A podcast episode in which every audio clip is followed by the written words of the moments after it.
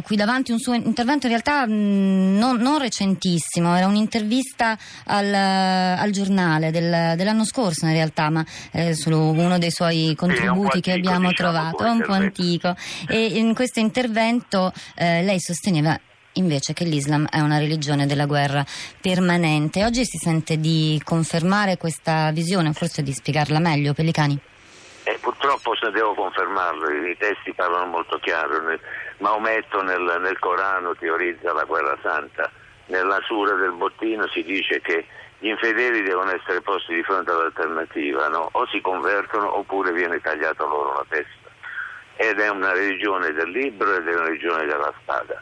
Purtroppo anche il cristianesimo è stata una religione della spada e non va dimenticato che recentemente, però qualche mese fa, è uscito un bel libro, un libretto molto denso però, di Enzo Bianchi, naturalmente un, addirittura un, un, monaco, il quale ha riconosciuto che... Il priore della comunità di Bose. Esattissimo, ha riconosciuto nel libro che c'è una tendenza nel cristianesimo a demonizzare l'altro fino all'annientamento dell'altro. È un riconoscimento fatto da una persona che non può essere certo considerata ostile al cristianesimo prevenuta.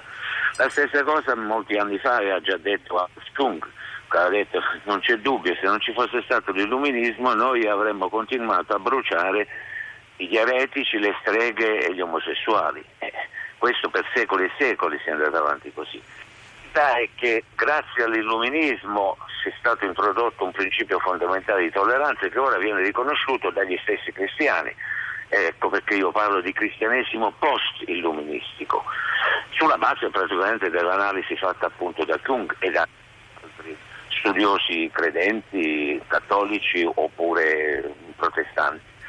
Eh, non è vero purtroppo quello che ha detto il Papa Francesco, che tutte le religioni vogliono la pace. Ahimè eh, ci sono delle religioni guerriere, l'Islam è una religione guerriera, il cristianesimo lo è stato in certa fase almeno della sua storia, per esempio la fase delle crociate, dove si demonizzava praticamente il, l'infedele che era il musulmano. No?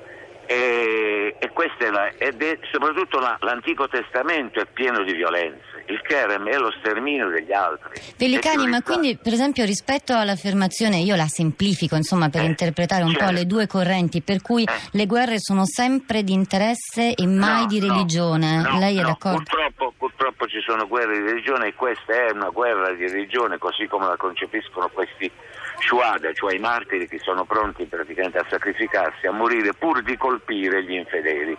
E gli infedeli sono, sono i cristiani come sono gli atei. Vorrei ricordare che il leader eh, Abbasi Madani, il leader del fondamentalismo algerino, intervistato da, una, da un giornalista francese, disse che eh, qual è il peccato capitale dell'Occidente? L'Occidente ha girato le spalle alla rivelazione, adora la materia e adora la ragione.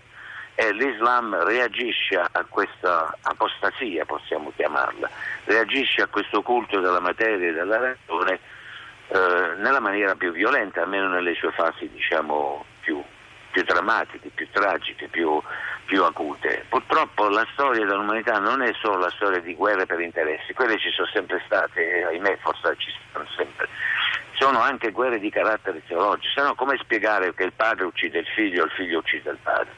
E non è certo per interesse. E, e quindi purtroppo le cose sono un po' più complicate di quello che uno prima faccia potrebbe pensare. E naturalmente c'è un problema, come disattivare questa tendenza appunto a demonizzare l'altro, a satanizzare l'altro. Quando Khomeini diceva il grande Satana, gli Stati Uniti, il piccolo Satana, Israele. Quindi la demonizzazione dell'altro, questa è la cosa più tremenda che si trova sia nella tradizione giudaica che in quella cristiana che in quella islamica. Noi occidentali finalmente in qualche maniera siamo riusciti a depotenziare questo.